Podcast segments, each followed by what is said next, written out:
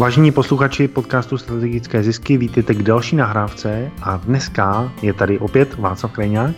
Na této straně je Martin Mikláš. A dneska pro vás máme úžasného hosta. Je s námi Vladimír Fichtner. Slyšíme se, Vladimíre? Eh, dobrý den Václave, dobrý den Martine. Dobrý den. A v tomto podcastu se budeme bavit s naším hostem Vladimírem Fichtnerem o investování, o tom, jak se i běžný člověk může stát eh, rentierem, na co si dát pozor při investování a taky jak eh, souvisí investování a biznis. Jedna hlavní velká myšlenka tady zazní, schválně dávejte pozor a uvidíte, jestli chytíte tu velkou marketingovou myšlenku, kterou můžete použít i ve svém podnikání. Tak, Vladimír Fichtner je zakladatel firmy a majitel firmy Fichtner SRO. Od roku 1991 začal dělat v investicích, pracoval s Petrem Kellnerem, potom vedl fond PPF, potom vedl jako portfolio manažer i ředitel fond Pioneer Investments pro Českou republiku.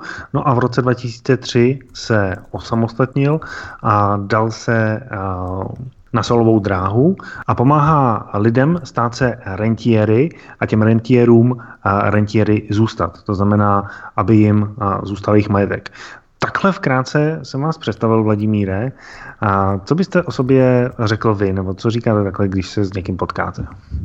Vy jste Václave řekl všechno, já už nemám skoro co dodat. A to, co možná není úplně patrné z toho, co jste říkal, je, že pomáháme lidem stát se a zůstat rentiéry prostřednictvím investování. To znamená najít tu správnou investiční strategii, eh, rozumně investovat, uvědomovat si výhody i omezení investování a to je asi ta podstatná a důležitá část. Jak dlouho jste tedy v investicích? Od roku 1991 to už je téměř 27 let? 27 let, ano Václave, je to tak. A to je jeden z mála prvních investorů v České republice. Znáte někoho, kdo investuje díl než vy, nebo jako kdo se zabývá investicemi díl než vy? Já myslím, že e, ty nejstarší lidé v České republice, pokud předtím nežili v zahraničí, e, v nějaké kapitalistické cizině, tak, e, tak to jsou ti nejstarší, jako stejně jako já. No. Měli jsme tu šanci být na začátku, takže takže znám několik, kteří mají stejně dlouhou zkušenost, ale asi nikoho staršího, služebně staršího moc neznám tady v Čechách. Já mám teda na vás připravených takých 5 štandardizovaných, rýchlých otázok, na které se možno dá odpovedať jedným slovom, jednou vetou velmi krátko. Takže jste na to připravení? Určitě, Martine. Pojďme na to. Aká je vaša superschopnost? Dobře se naladit na myšlení zákazníků i kolegů, rozumět jim a přijít s nějakým řešením, které jim vyhovuje. Mhm. Kto zmenil váš život a akým způsobem? Moje žena Radka. Když mi řekla v roce 2002, už si udělal něco pro Petra Kellnera, něco pro Pioneer Investment, co kdyby si udělal něco pro nás? A byla to dobrá rada? Výborná. Super. Třetí otázka. Aký je váš oblíbený citát? Oblíbený citát? Asi e, budu parafrázovat Warrena Buffetta, nejúspěšnějšího investora na světě, který své peníze viděl ne tím, že by vymyslel Microsoft nebo nějaký e, produkt e, chytrý typu Apple, ale který vydělal své peníze investováním skutečně. A Warren Buffett říká, pravidlo číslo jedna, nepřicházejte o peníze, pravidlo číslo dva, nikdy nezapomeňte na pravidlo číslo jedna. Takže v investování je důležité nepřicházet o peníze a vědět, do čeho člověk jde a potom je investování docela v pohodě. Mm-hmm. Keď se pozrieme do minulosti, akú nějakou jednu věc, keby mohli povedať, najviac lutujete? No, eh, já jsem v investování zažil, nebo eh, dělám i věci týkající se finanční gramotnosti a Snažili jsme se dostat i v Americe do školského systému v New Yorku a byli jsme velmi, velmi blízko, aby jsme uspěli, ale v posledním kroku, asi po ročním vyjednávání a různých pilotních projektech, jsem na radu mých eh, amerických partnerů nacenil pilotní projekt příliš draze a ten projekt bohužel skončil. A, a byli jsme velmi blízko, což mě mrzí a No, tak někdy příště třeba. Na čo sa najviac tešíte? No, mě vždycky hrozně baví, když uh, přijde, přijde čas, kdy naši klienti uh, pomalu budují svůj majetek a pomalu se stávají, uh, stávají rentiéry, ne tedy těmi rentiéry ve stylu, že by si připalovali 100 dolarovými bankovkami doutníky, ale, ale těmi běžnými rentiéry, kteří můžou mít rentu 20, 30, 40, 50 tisíc korun. A, a mě hrozně baví, když se ta doba přiblíží, ten majetek už je dostatečně velký a my jim zavoláme a řekneme, no tak už je pomalu začít třeba vybírat tu rentu a oni říkají, no, no ne, to ještě brzo, já ještě nepotřebuju. Tak mm-hmm. to je hrozně takový příjemný okamžik, kdy po těch 15 letech, kdy člověk jakoby na něčem pracuje a pořád to tak jako ještě není, ještě není, ještě je potřeba počkat, tak najednou se to stane a to je hrozně, hrozně zajímavý zážitek a hrozně příjemný. Mm-hmm. Ďakujem, takže to boli také rýchle otázky a teraz je na rade sa do toho pustiť hlbšie a mňa by možno rovno zaujímalo ohľadne toho posledného kroku, že vy máte už v hlave ten cieľ pre toho svojho klienta alebo možno to je nejaký poslucháč tohto podcastu momentálne, aby sa stal rentierom. Ale ja neviem, ja som si možno odkladal nejaké peniaze, možno som dal niečo do nejakého či už stavebného sporenia, niečo som dal možno e, do nejakého fondu alebo do niečoho. Alebo možno som úplne na začiatku a vôbec neviem, ako by som mal rozmýšľať, čo by som mal urobiť a možno celú tú svoju či už výplatu, alebo ten firemný príjem, alebo čokoľvek, čo si, čo si vyplatím zo, z nejakých mm, ziskov podnikateľských, alebo z čoho, teraz nejakým spôsobom v úvodzovkách miniem. Čo by ste povedali vy, že je taký prvý krok a v podstate e, je tam na strane jednej rozmýšľanie ako prvý krok a na strane druhej je tam aj nejaká akcia, nejaký prvý krok, možno niečo, čo môže ten posluchač spraviť už dnes, keď dopočúva tento podcast. Uhum. Já bych nejprve, Martine, upozornil na jednu chybu, kterou většina lidí dělá. Uhum. Většina lidí, když má peníze a přemýšlí o investicích, tak hledá ideální produkt. Uhum. A to je slepá cesta. Všichni chtějí totiž nejvýnosnější produkt s co nejmenším rizikem a takový produkt neexistuje. To je, jako byste řekl někomu, aby uvařil polívku a dal jste mu jenom sůl a vodu. Mm-hmm. A ta, skutečný, ta, ta, ta skutečná, jakoby to skutečná investice, kterou je potřeba udělat, je potřeba poskládat víc věcí dohromady. Ale mm. než to uděláte, tak ten úplně první krok, na který se, se ptal, tak je potřeba si říct, co vlastně chcete. A to, co chcete, je nejlépe definovat, jakou výši renty chcete. Mm-hmm. Kolik potřebujete měsíčně mít, abyste si žil jako dneska. Je to 30 tisíc měsíčně, když odečtete, že ne, představte si, že už máte splacené hypotéky, nemáte žádné dluhy a, a kolik potřebujete na ten život, abyste žil jako dneska a přitom nemusel chodit do práce. Mm-hmm.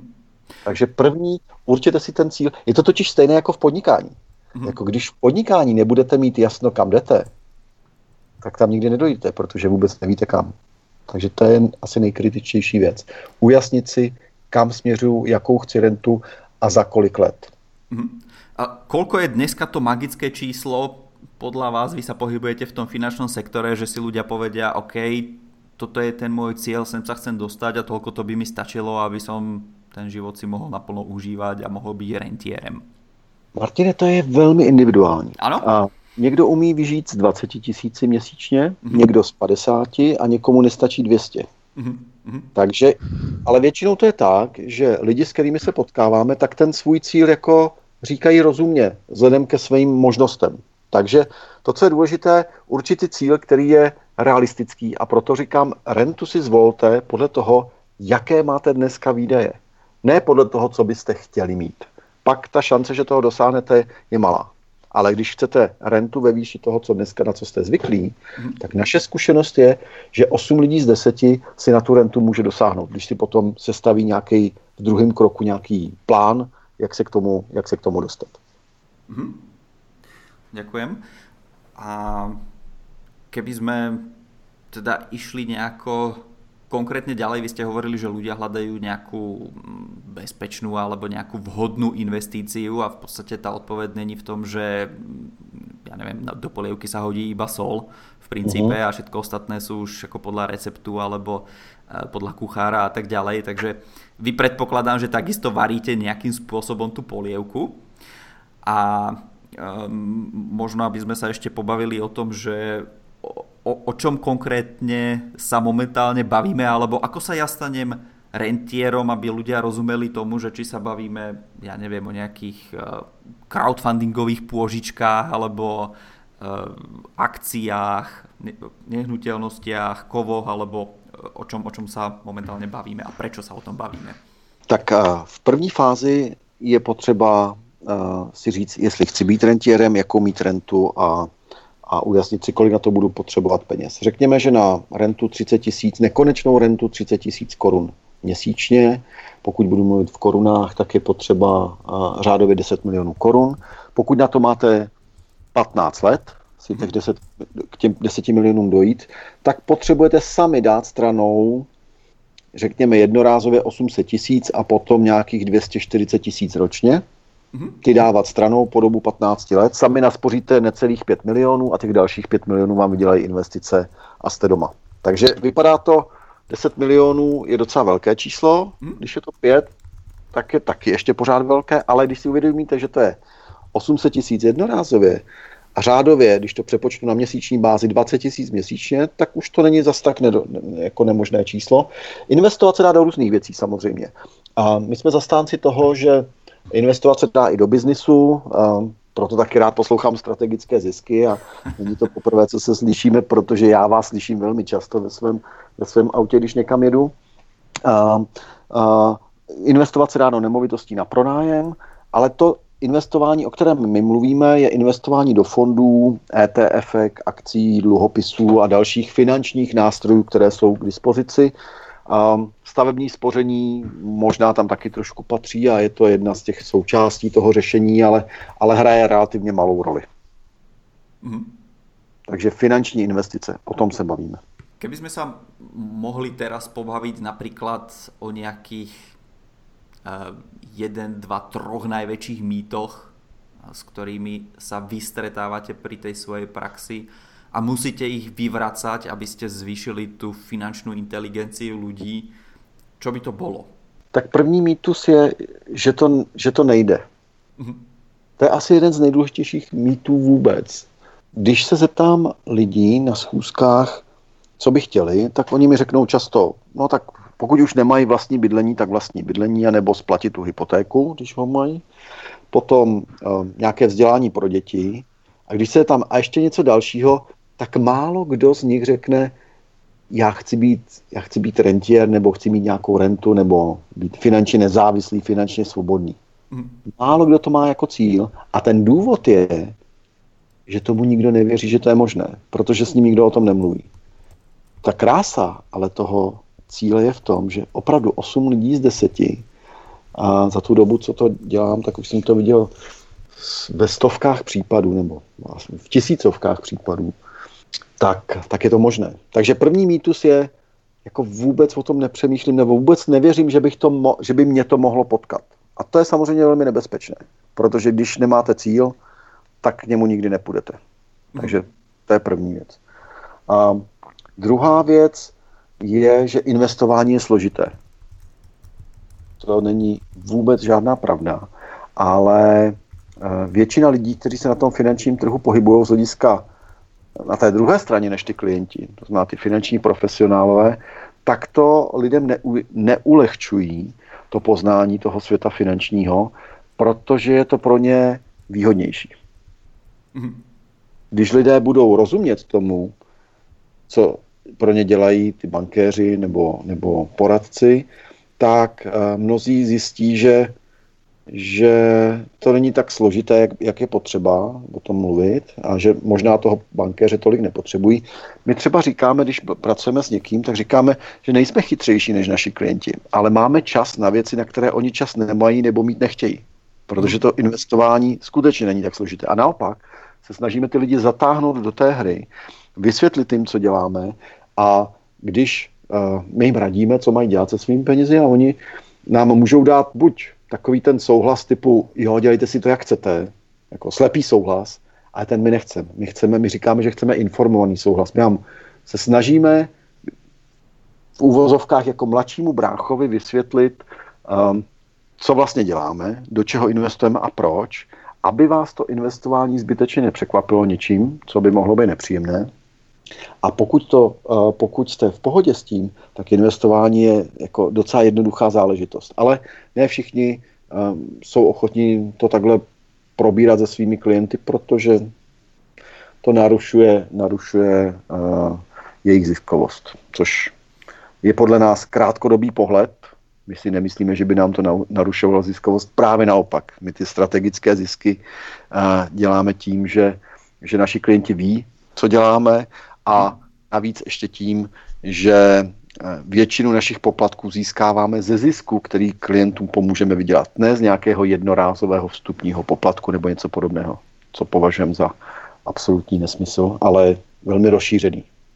Hmm. Hovoríte dobre teda, že e, poplatky e, máte zo zisku. Možno, aby som pochopil trošku ten biznis model, ako sa to počíta, aký bol ten zisk a z čeho sa počíta ten poplatok? Když, e, když vám budeme radit z 10 miliony a vyděláme pro vás 10% za, za rok, mm-hmm. to znamená, vy vyděláte milion, tak my z toho dostaneme uh, také 10% uh, plus DPH, tak 12,1%, to znamená 120 tisíc. Vy, vy vyděláte milion, my dostaneme 120 tisíc. Mm-hmm. Takhle, takhle jednoduché. A většina investičních produktů, které ale najdete na trhu, fondy nebo další produkty, tak mají často nějaké vstupní poplatky. Rozumím. A vy zaplatíte 3% hned na začátku, ještě jste neviděl a z milionu vám 30 tisíc zmizí. Další poplatky, takzvané průběžné, jsou schované v těch produktech, které si kupujete a ty jsou často 2-3% ročně, to znamená dalších 20-30 tisíc ročně. A oni nejsou vám fakturovány separátně, jakoby, že byste dostal fakturu, ale sníží výkonnost toho vašeho, toho vašeho zisku. Takže vy vyděláte z, mil, z 10 milionů, vyděláte milion, ale 2-3% vám z toho někdo další strhne. To znamená 200-300 tisíc hmm. je ten průběžný poplatek, který už nevidíte. On se strhne automaticky. Takže vy vlastně nevidíte, že jste vydělal milion, ale vidíte, že jste vydělal 700-800 tisíc. Protože těch 100-200 už někam šlo, aniž, aniž byste to zaregistroval. Hmm. A, a to je něco, co nám nevyhovuje. My si naše poplatky účtujeme přímo našim klientům, to znamená, každý kvartál posíláme po té, co skončí kvartál fakturu. A když máme zisky, tak dostaneme nějaké peníze. Když nemáme zisky, není co fakturovat samozřejmě. že, takže to je model, který je podle nás jako dlouhodobě Hmm. zajímavý a samozřejmě dlouhodobě velmi ziskový, protože ty klienti jsou nesmírně loajální. A baví se tam. Já se, já se zeptám a, k tomu obchodnímu modelu, a, k tomu podnikatelskému modelu. Mm. A, samozřejmě, protože to riziko je na vaší straně a hmm. prostě když ten a, klient nemá ten výsledek, uh-huh. tak uh, z ničeho nemá, nemáte z čeho žít, uh-huh. uh, což může být takový dobrá motivace odvádět dobrou práci. Uh-huh. Ale samozřejmě na, nás uh, poslouchají podnikatelé uh-huh. a, a teď si říkají prostě, tyjo, jako nevím, jestli bych já prodal svýmu klientovi něco a bych dostal peníze až v momentě, kdy jemu ten, uh, ten výsledek se dostaví. Jak s tím tím pracujete jakoby ve firmě? Protože to do toho podnikání jako vnáší hodně nestabilní věc. Uh-huh. A já jsem říkal, že si účtujeme z velké části ze zisku. A u našich největších klientů a si účtujeme 0,3% ročně plus 10% ze zisku, o kterých jsem mluvil. A pokud vyděláváme nějakých 5-6% ročně, tak my vlastně si naúčtujeme 0,3 náš pevný poplatek, který účtujeme ročně vždycky. A plus 10% z těch šesti, které vyděláme, takže 0,6. V konečném důsledku je to potom tedy nějakých necelé 1% ze šesti, který klient vydělá. Ale 0,3 máme vždy, to je to cash flow, které nám zabezpečuje nějaké naše fixní náklady, ale je to zhruba třetina tržeb. U menších klientů si účteme jenom ze zisku, a protože tam ten, tento cash flow z 0,3 z, z, ze 100 tisíc korun nebo z půl milionu tak je tak nízké, že to nemá cenu řešit. Ale u našich velkých klientů máme, máme zajištěné uh, alespoň částečně nějaké cash flow. Není vysoké dlouhodobě a dlouhodobě nám ale pomáhá zvládat to cash flow, uh, aby jsme měli na základní věci. OK, já jsem tam jakoby spíš toho modelu uh, vnitřního, jako té firmy, uh-huh. a, protože vy máte uh, několik zaměstnanců uh, a, a spolupracovníků, a, kteří s vámi dělají, oni chtějí odměnu uh-huh. a, a může se stát samozřejmě, a, že se nebude dařit třeba a, čtyři kvartály po sobě, uh-huh. no a potom a, jak, jak s tímhle tím člověk eh, dokáže pracovat? Jako? S tím, že je, je v, v tom podnikání jako takovým, v tom obchodním modelu, je takováhle nejistota. Samozřejmě nejjednodušší by bylo prostě si vyfakturovat uh, podobně jako to dělají ostatní, třeba 2-3% měsí, uh, ročně. A, a potom má člověk klid a, a, a nemusí nic dělat. A asi teoreticky. Spíš se tam z toho pohledu, jestli mm, se vám někdy nestalo, že prostě jako chyběly peníze, nebo asi možná se ptám jakoby moc, moc osobně, ale, ale prostě... Alebo či je to vůbec reálná situace a něco také, co hovorí Václav? E, určitě to, určitě to je reálná situace ve chvíli, kdy v tom poradenském mandátu mále, máte málo peněz. Pokud bychom sprav, jako měli v mandátu od klientů 100 milionů korun, 200 milionů korun, půl miliardy korun nebo miliardu, tak by to mohl být problém.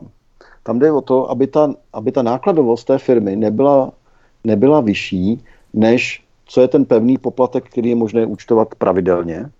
Mm-hmm. A my dneska máme od klientů už 3,1 miliardy korun a tím už se zaplatí jako docela slušná režie.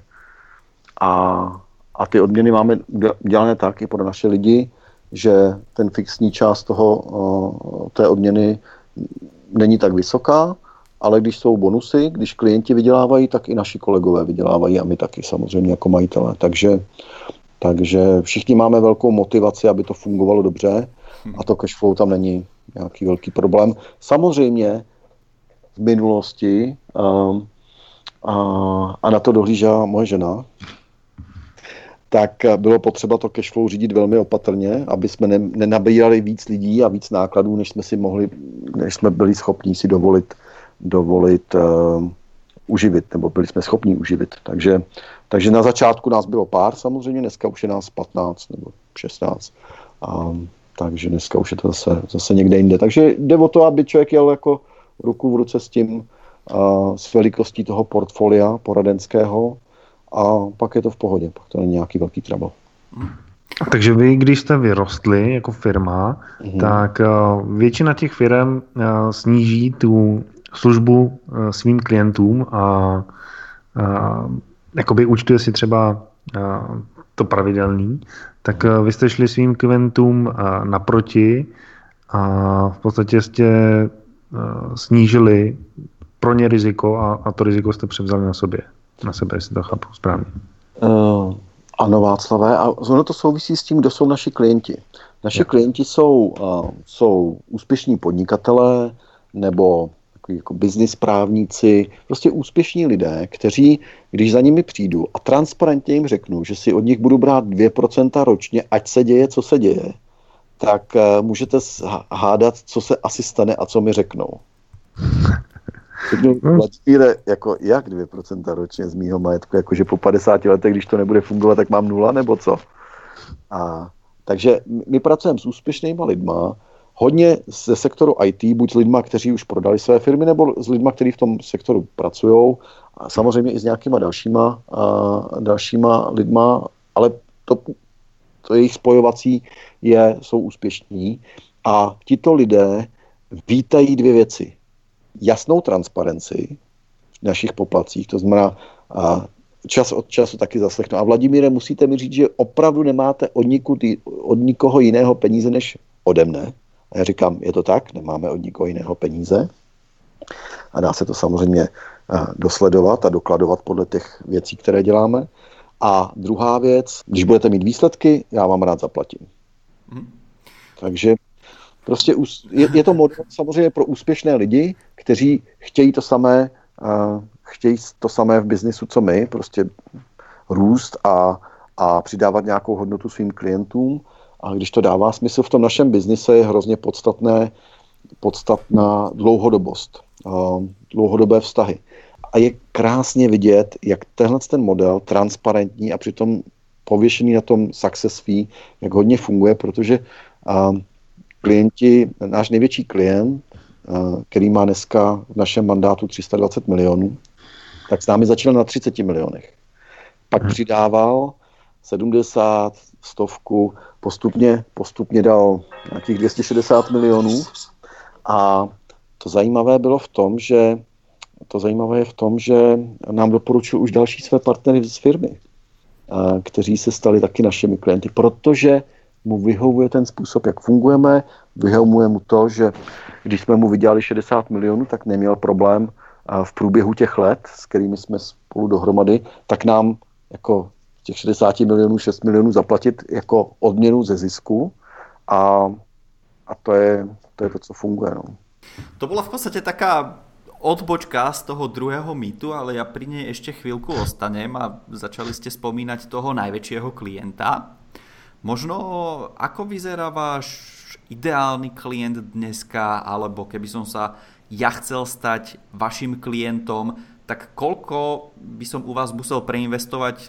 Ste spomenuli, že veľkí klienti majú tie poplatky nižšie, tak samozrejme to je, to je vec, ktorá veľa ľudí priláka na strane jednej. No a na strane druhej, keď mm, hovorím, doteraz som žil v úvodzovkách od výplate k výplaty, hej, a mesačne som dal povedzme 50 tisíc za oblečenie a mohol by som ja neviem, dať za oblečenie iba 20 tisíc a 30 tisíc e, strkať do sporenia, tak e, aký je tam, alebo je tam vôbec nejaký, ten, tá minimálna investícia na strane jednej? A hovorím, tá, tá druhá otázka, že od, od um, akej, akej tej hranice je pre vás veľký klient niekto a má tie nižšie poplatky, to je to, čo ma zaujíma.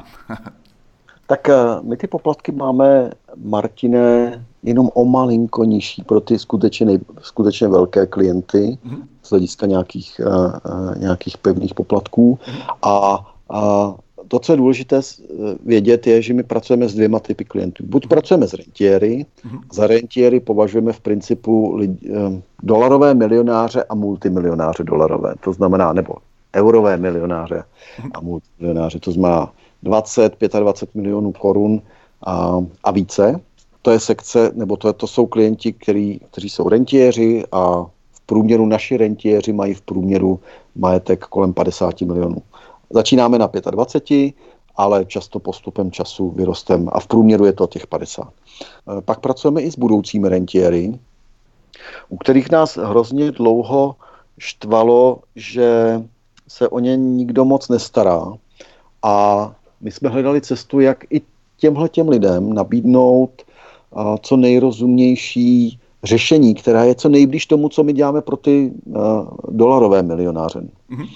A vymysleli jsme vlastně způsob, jak to jde, za předpokladu, že ty lidé jsou ochotni, ochotni sami trošku popracovat na tom, na, na, těch, na, na, na tom, aby rozuměli tomu, do čeho jdou vůbec. A vymysleli jsme investiční kurz, InvestGuru, onlineový kurz InvestGuru.cz, kde ty lidi můžou vlastně pochopit, o čem to investování vůbec je a pokud jim to dává smysl, tak následně použít naši digitální poradenskou platformu, která jim pomůže řešit přesně to, co my řešíme i s těmi velkými klienty, jenom je to v tom digitálním světě. Takže pro nás je to levnější mhm. a díky tomu jsme schopni s nimi pracovat, pracovat a dát jim vlastně velmi podobné řešení jako těm, co mají 50 milionů nebo víc.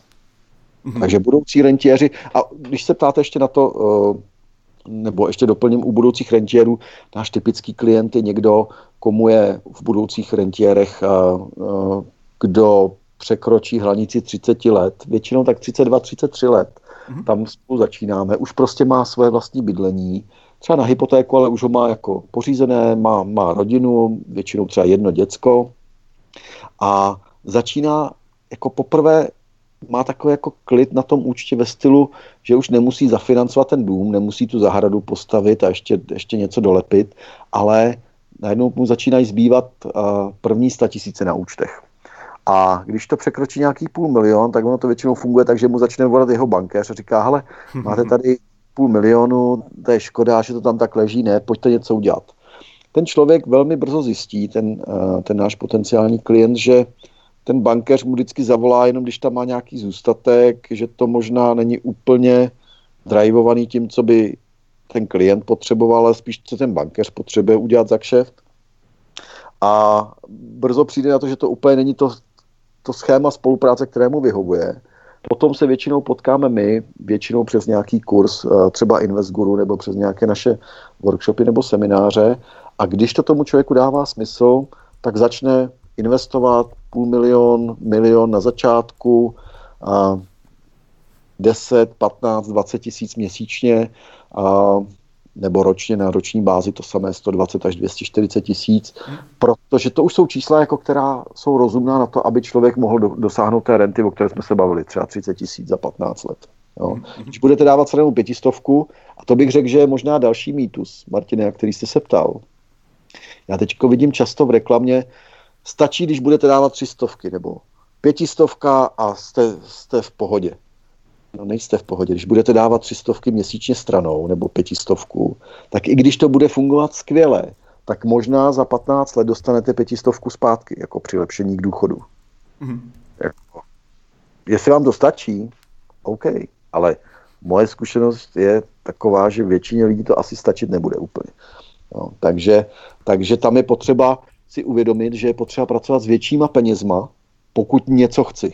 Pokud nic nechci, tak je to v pohodě. Pokud se chci spolehnout na stát a věřím tomu, že mi dá něco do budoucna, nějaký důchod a že, a, že nebude žádná krize a, financí a, a financí. Každý samozřejmě na to má právo si, si, si myslet, e, že to, že to zvládne. Já říkám, že je lepší se spolehnout na svoje vlastní peníze, než na někoho jiného a na tož pak na politickou garnituru, takže k tomu jako já, nebudu stačit dávat 300 korun měsíčně. To prostě to je absolutní nesmysl. Ja sa... Vůbec nechápu ty reklamy. Jako. To nevadí. Ja sa, ja sa k tomu prikloním. Bol som teraz na jednej veľmi dobrej konferencii a v podstate začalo mi tam vrtať v hlavou, že keď, keď by sme ako teraz z sci-fi preniesli sa do budúcnosti, máme nanotechnológie, máme nanorobotov, a tam bola taká nejaká otázka na zamyslenie, akože už sme sa k tomu nedostali, mali sme mať nejakú diskusnú skupinku alebo niečo, že čo sa stane v momente, alebo ako sa máme postaviť k tomu, keď tie nanoroboty e, z 80 spravia 50 A prvé, čo mňa napadlo, že OK, tak keď človeka omladíme o 30 rokov, čo mne ako prvé napadlo, neviem prečo, bolo, že no tak zvýšime ten dôchodkový vek. A keď ho máme dneska na 65, tak plus 30 vďaka nanotechnológiám, hej, pretože e, ja neviem, očakáva sa, že ľudia budú žiť 120-150 rokov. Mm. Hej, tak a, a dnešní ľudia už nadávajú, hej, že 65 rokov by som mali ísť do dôchodku, hej, tak asi bude lepšie sa zamyslieť nad tým a niečo si šporiť. Tak keď ten dôchodkový vek naozaj posunú na nejakých 95 rokov za chvíľku, tak verím tomu, že také, také aktivity, ako robíte vy, budú mať pre ľudí ešte, ešte, ešte väčší zmysel a ľudia ešte viacej sa začnú spoliehať na seba. A ja som to len tak narýchlo hodil do kalkulačky, že 300 korún mesačne krát 12 mesiacov krát 15 rokov, to znamená, že si našporím 54 tisíc. Hej, plus nejaké úroky, ktoré tam padnú za ten čas, to neviem. Ale je otázne, hej, že... si, to bude dvojnásobek za 15 let, že jako když budete dobře investovat, hej tak, tak z toho nakonec dostanete 100 tisíc. Dobre. Takže otázne je, jaká bude hodnota peňazí za 15 rokov, takže k čemu to prirovnáme? Může se stát, že to bude dnešných... No, Martine, to bych řekl, že je, jako berme to v dnešních cenách. Jako když budete hmm. skutečně dobře investovat, tak to, co dáte patna, po patna, co budete dávat v průběhu 15 let stranou, to se vám reálně, řekněme, zdvojnásobí. Hmm. Jo? Musíte dobře investovat, ale řekněme, že jo. Většina lidí to nedělá, ale předpokládejme to. Ale co budete dělat ze 100 tisícema, jak dlouho vám vydrží, jako jo? Tak asi 15 rokov, ne? No jasně, pokud z nich budete jenom tu třístovku vybírat každý měsíc, no. Je, je to tak, no, souhlasím. Jo, prostě a to, to je mýtus, jako který, o kterém se nemluví, ale mně přijde, že ho jako spousta institucí finančních podporuje jenom tou reklamou, jako sta, stačí, začněte s třístovkou. No nestačí, jako. Pokud vám nestačí renta 300 nebo 500 korun. Prostě to nestačí. Nás poslouchají tady hlavně podnikatelé a, lidi, kteří jsou právě nezávislí a hledají svobodu a dělají si věci po svým. Mm. A samozřejmě marketéři, kteří jsou možná zaměstnanci, tak prostě uh, už uh, dozvěděli se co a jak. Ale ten, ten podnikatel je trošku specifický. A jednak uh, určitě mě zajímá to, že mám uh, odměnu ze zisku. To je nebo že vy máte odměnu ze zisku, to je podobně jako já podnikám a prostě možná na konci roku vydělá moje firma a díky tomu žiju. Takže já teď eh, investuju hlavně do své firmy a mám vůbec jako já, jako podnikatel, uh, řešit nějaký investice. Vy mi řeknete, že jo, to je jasný. Ale ne, uh, je, Václave, jak, jak to zkombinovat? Ne, jako? Není to pravda. Neřeknu vám, že jo. Já jsem taky podnikatel, že jo. Hmm. Uh, ne, investice nemáte řešit jako do určité úrovně.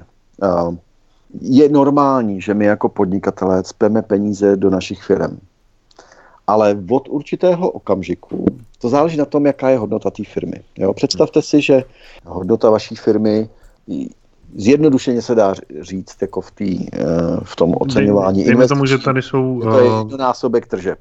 Jo? Okay.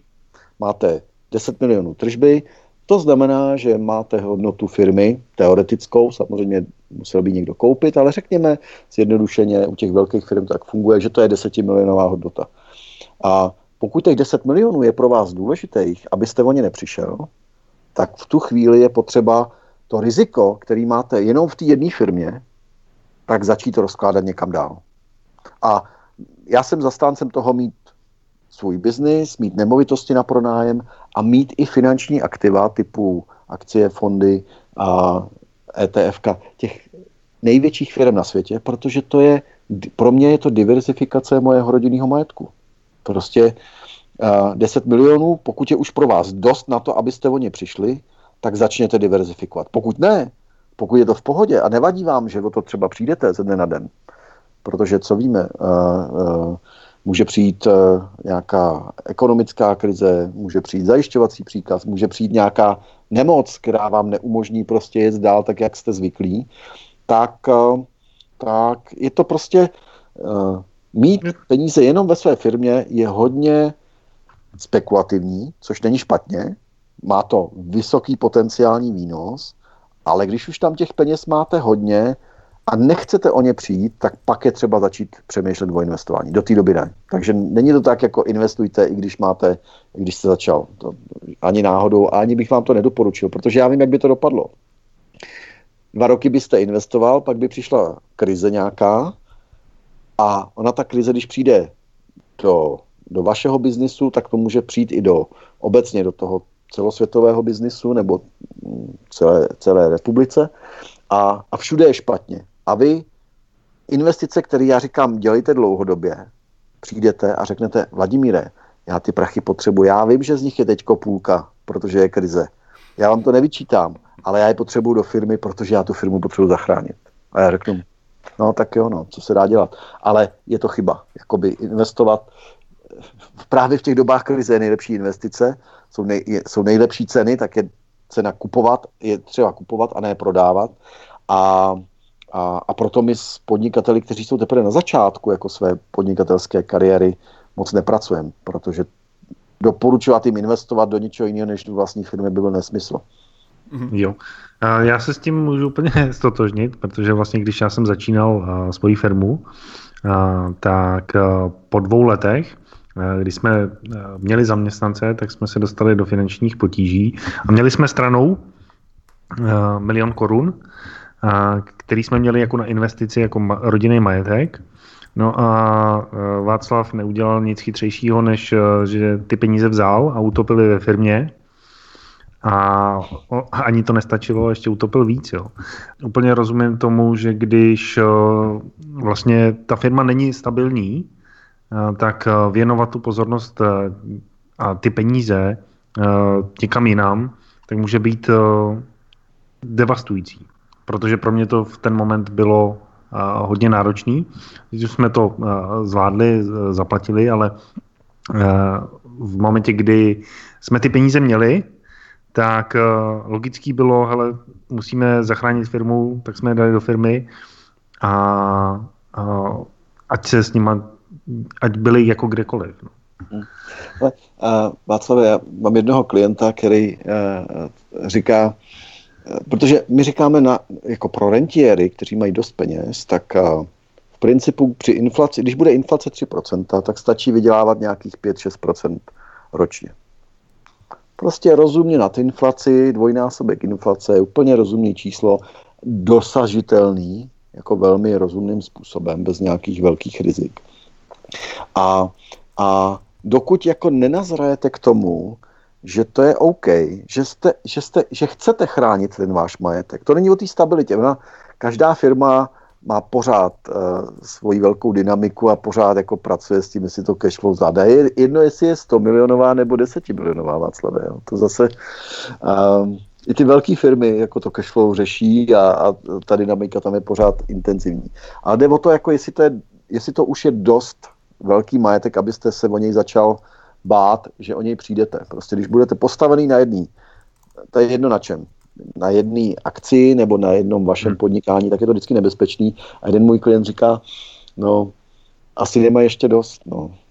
Ono jako, když se podívám zpětně, eh, nebo když jsem tenkrát nad tím přemýšlel, eh, tak eh, to bylo jasný, prostě ty peníze na ně nešahnem. No, ale my jsme se tam dostali právě do emočního rozpoložení, kdy potom člověk právě nejedná úplně logicky. Mm. I když kdokoliv by se podíval zvenku, tak eh, by mi třeba řekl, nedělej to, nedělej to, a, a lidi mi to říkali, ale v ten moment já jsem byl nejchytřejší a, a hlavně jsem tam byl pod uh, velkým jako emočním tlakem a, a to si dovedu představit, že právě je spousta i investorů, kteří mají majetek, ať už ho mají právě ve té své firmě, nebo ho mají investovaný někde jinde. Že? Jo, jo, určitě. Ale Václave, eh, firmy jsou naše děti, že jo, Jak, jako hmm. se necháme padnout, to, to je vždycky hrozně složitý. Takže já, já myslím, že jako fakt to podstatné je uvědomit si, jako jestli už ta firma má takovou hodnotu, že stojí za to ten majetek začít trošku jako z té firmy dávat stranou.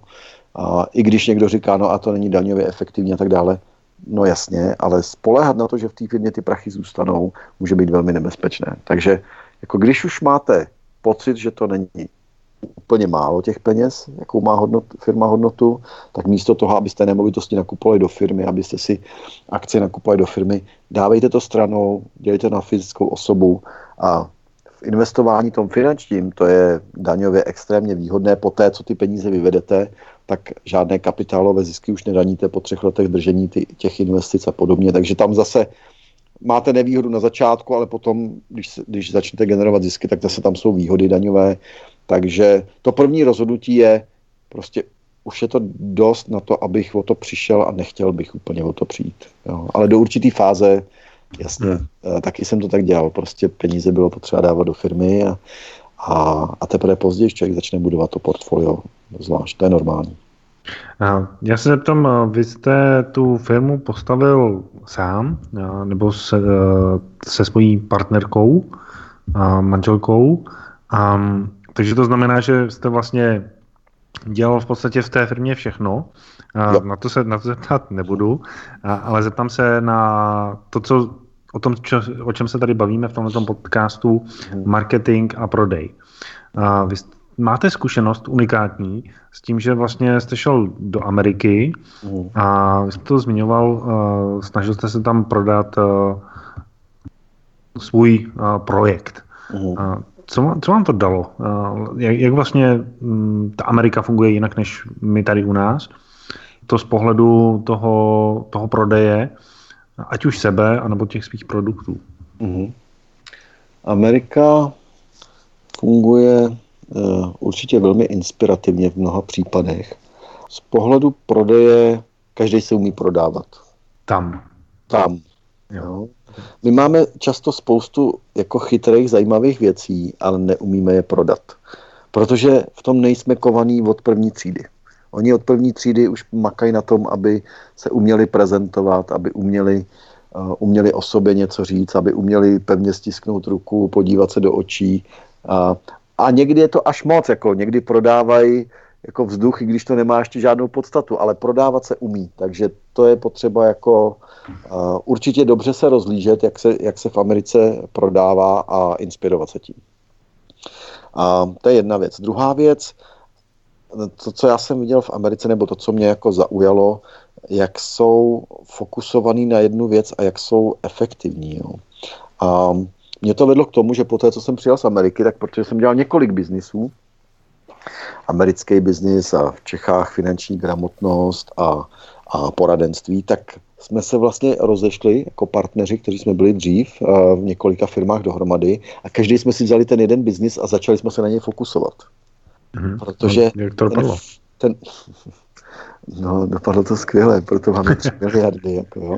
A my jsme, přijeli, my jsme přijeli zpátky v roce 2013 a vlastně jsme udělali tady ten, to rozdělení těch firm že jsem se začal fokusovat na, na opravdu ten, ten svůj biznis. A v roce 2013 přemýšlím, jaký jsme měli mandát, ale možná miliardu první v té době. Dneska máme 3 miliardy. Jo.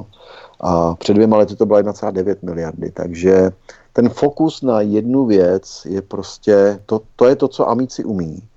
A často nám připadají v některých případech až hloupí, že neumí nic jiného, jakože mají hrozně úzký, úzký vidění, jako koukají na jednu věc, ale ono to má v sobě taky obrovskou sílu. Takže ta naše šikovnost dělat skoro všechno na světě a zároveň ale víc se fokusovat na jednu věc, ta je hodně zásadní. No. Takže fokus a mm, schůzky v Americe byly, uh, byly standardně na půl hodiny. Tady okay. už mám schůzky jako standardně na hodinu. Takže to fascinující a pak jdou ale, takže oni mají hrozně intenzivní ten pracovní život a pak jdou na čtyři hodiny na baseball, jo. Mm-hmm. Což mně přijde jako úplně, nebo jedou, my jsme byli v Texasu a tam je všude daleko, tak jsme jeli třeba dvě hodiny na pivo a zase zpátky, jako na, na dvě piva a zpátky, jo. A, a jako, mně to přišlo úplně neuvěřitelně neefektivní, ale oni umí rozdělit to soukromí a to pracovní. V tom pracovní jsou nesmírně, jako nesmírně fokusovaný na věc a efektivní. A stihnou, když mají jenom půl hodinu na schůzku a ne hodinu, tak stihnou dvakrát tolik samozřejmě. A, a takže, takže v tomhle tom jako spousta inspirace zajímavý. No. Super. A zeptám se ještě na ten prodej konkrétně. Tím, že jste k sobě dokázali přitáhnout velký a náročný klienty, tak není úplně běžný. A ne každému se to podaří. Uh-huh. Co je podle vás jako takový ten prodejní klíč, který vy používáte na to, abyste toho klienta, abyste mu prodal? Tak v tom našem investičním biznisu je to hodně o důvěře. To znamená a o dlouhodobosti toho vztahu. Um, většina našich klientů přichází na reference. Ne tak, že nás někde zahlídne a slyší, ale prostě o nás, někdo jim o nás řekne a představí nás vzájemně. A, a říkal jsem o tom našem největším klientovi, on nás představil svým dalším partnerům ve firmě a vlastně od nich máme další, další peníze. A rodiče nás představují svým dospělým dětem, protože vidí, že jim to funguje. A to, a to proč to funguje, je jasná transparence v tom vztahu. Prostě uh, oni platí nám a proto hájíme jejich zájmy a ne zájmy nějakých finančních institucí.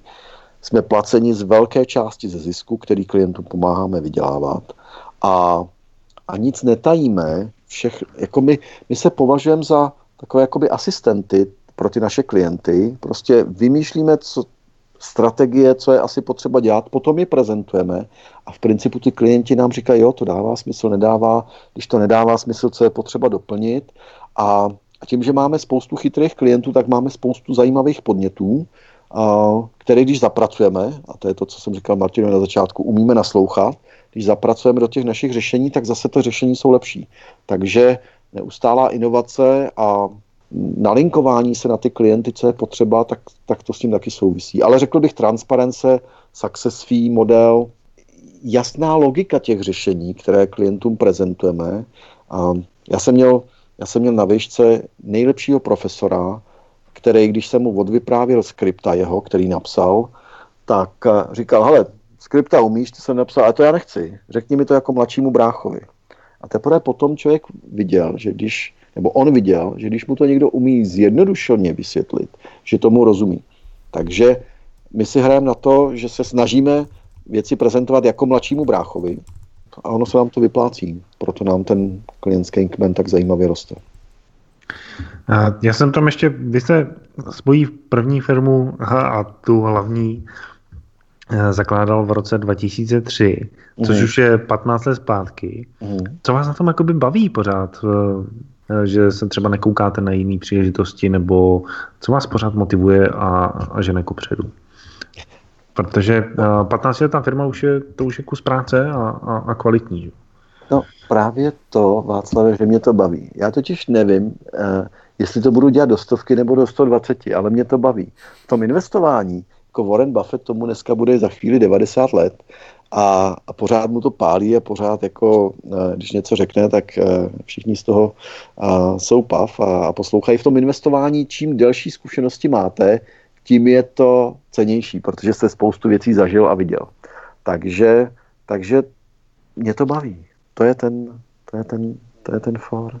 Mojí ženu už to nebaví. Mojí žena už začala přes, jako, uh, se, poté, po, dlouho po té, co jsme dělali společně, tak vlastně před dvěma lety si už našla jako své nemovitosti, předělává nemovitosti, pronajímá a tak dále, tak dále. Prostě jí baví něco jiného a celou dobu jako hlídala tu firmu a teď už je v takové pozici spíš jako dozorčího orgánu než, než toho výkonného, ale dlouhou dobu byla finanční ředitel té společnosti a teď už dělá, co jí baví. A to zase věřím tomu, že i ona to bude dělat do stovky nebo do 120.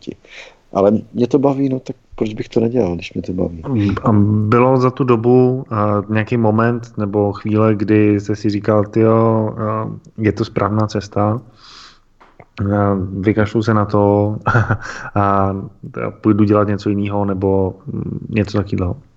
No, byla spoustu momentů, které nebyly jednoduchý, Václave. To určitě jo. Ale asi ani jednou jsem toho nelitoval, a protože jsem to chtěl dělat. A já jsem už jako v roce 2003, když jsme začínali, tak jsem se podíval, jak to dělají ty firmy v Americe a nevymýšlel jsem vymyšlený. Já jsem spoustu věcí jakoby a do dneška dělám jako tak, jak to dělali ty amíci před 20 lety, tak spousta věcí se dá replikovat. Takže, takže mm, nikdy jsem jako nepochyboval o tom, že to je ta cesta a protože mě to baví, no, tak jsem samozřejmě všechny ty těžké obtíže, o kterých vy jste mluvil, tak, eh, tak jsem taky zažil, ale, ale nikdy to nebylo tak jako, hm, nechci to dělat. Mhm. To, to ne.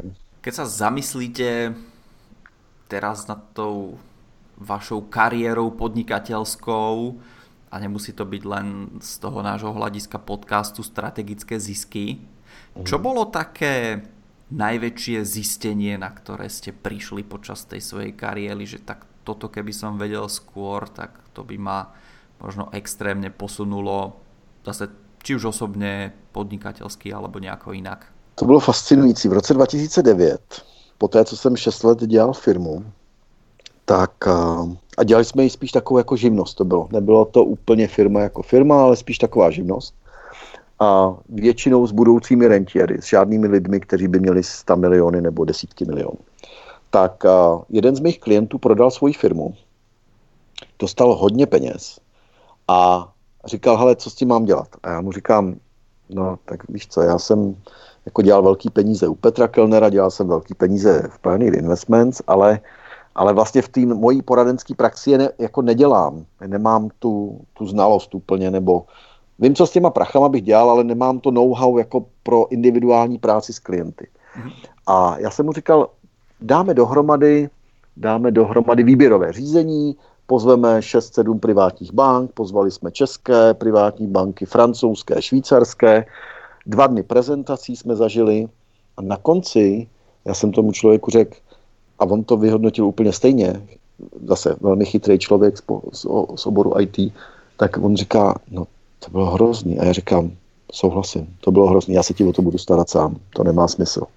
De facto spolu jsme vymysleli ten model, který mu bude vyhovovat, protože jsme zjistili, že ani ty největší banky na světě, jako třeba Success Fee, to jim nic neříká. Prostě oni si účtují 2-3% na tvrdo každému klientovi a v minulosti jim to vycházelo, protože, a to jsem slyšel od jednoho švýcarského bankéře, který říkal, který dostával jako vydrbáno, že má málo klientů a od svého švýcarského šéfa a ten mu říkal, ten šéf mu říkal, no jeď do Prahy, ne, pozvi je do nejlepší restaurace, Vining and Dining a pak jim bude účtovat 2-3% ročně. To je v pohodě přece, ne?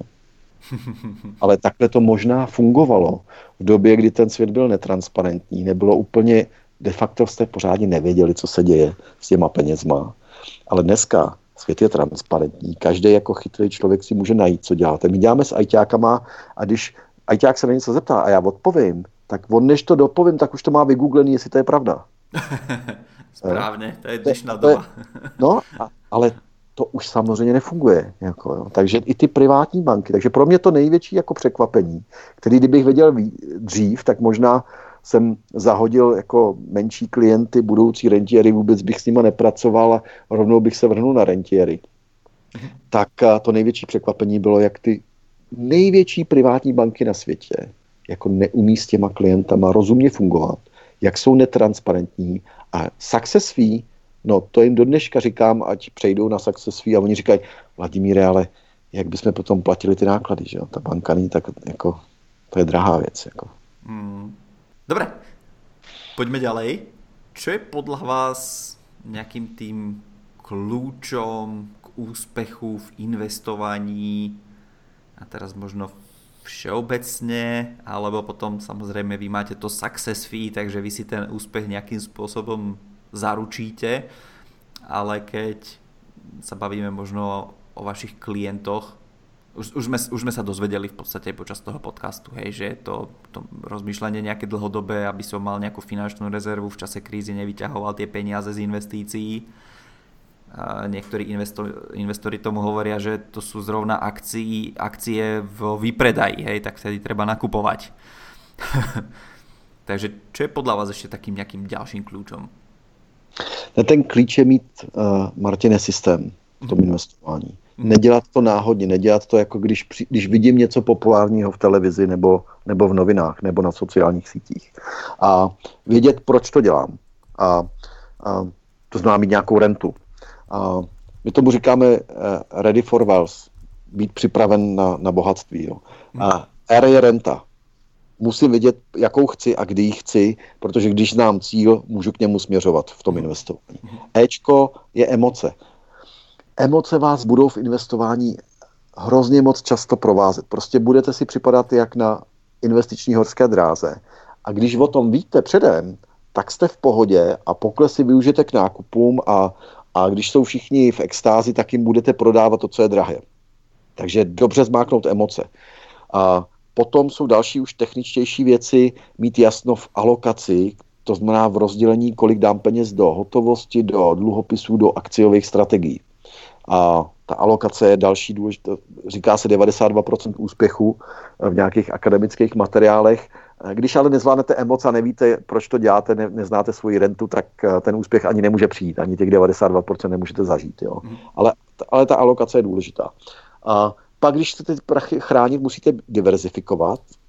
A to znamená dávat do různých instrumentů. Když jsem mluvil o tom, že když máte na polívku jenom sůl, tak to nic moc dobrýho nebude. A když tam dáte bobkový list a nový koření a, a trochu pepře a maso a, a zeleninku, tak to může dostat jako dobrou chuť. Jo.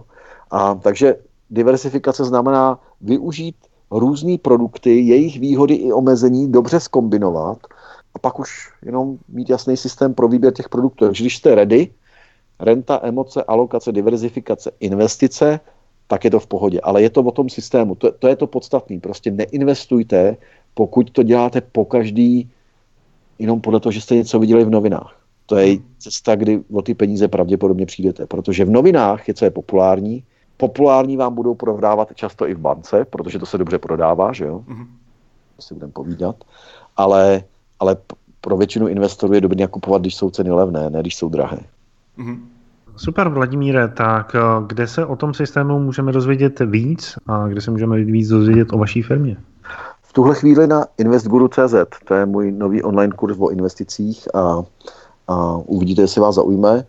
Jestli vás zaujme to, jakým způsobem přemýšlíme, tak to znamená, že ten systém může být zajímavý i pro vás. Pokud vás ne, nezaujme ten náš způsob přemýšlení, tak to pro vás nebude.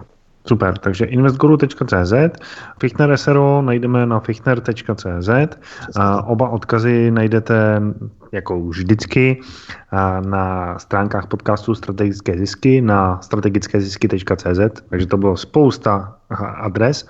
Pamatujte si tu nejhlavnější, Vladimíra najdete teď aktuálně na investguru.cz. My moc děkujeme, Vladimíre, že jsme měli tu eh, šanci vytáhnout eh, vás na hodinu od čísel a investic a dozvědět se o tom, jak eh, to děláte, podívat se do zákulisí. A věřím, že i pro naše posluchače to bylo velmi přínosné. Tento podcast byl dlhý, viackrát jsme se bavili o těch mýtoch, takže majte cieľ, choďte za ním, choďte za vaším cieľom cez transparentné inštitúcie a to sa netýka len nejakého možno tohoto investovania, ale aj iných podnikateľských krokov a vecí, ktoré robíte. A ten tretí mýtus bol, že 300 korún mesačne stačí v prípade, že chcete mať 300 korún mesačne dôchodok. Takže zamyslite sa nad tým, čo chcete, kde chcete, ako chcete.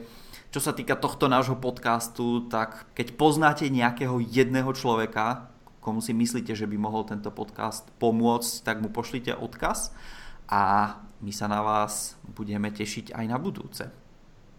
Vladimíre, děkujeme za to, že jste byl naším hostem. Pánové, díky za pozvání, bylo mi potěšení být tentokrát na druhé straně. Od příštího týdne už zase budu poslouchat jenom já vás. Mějte se krásně. Děkujeme za rozhovor. A naši posluchači, mějte se moc skvěle. Uslyšíme se opět za týden. Do počutia.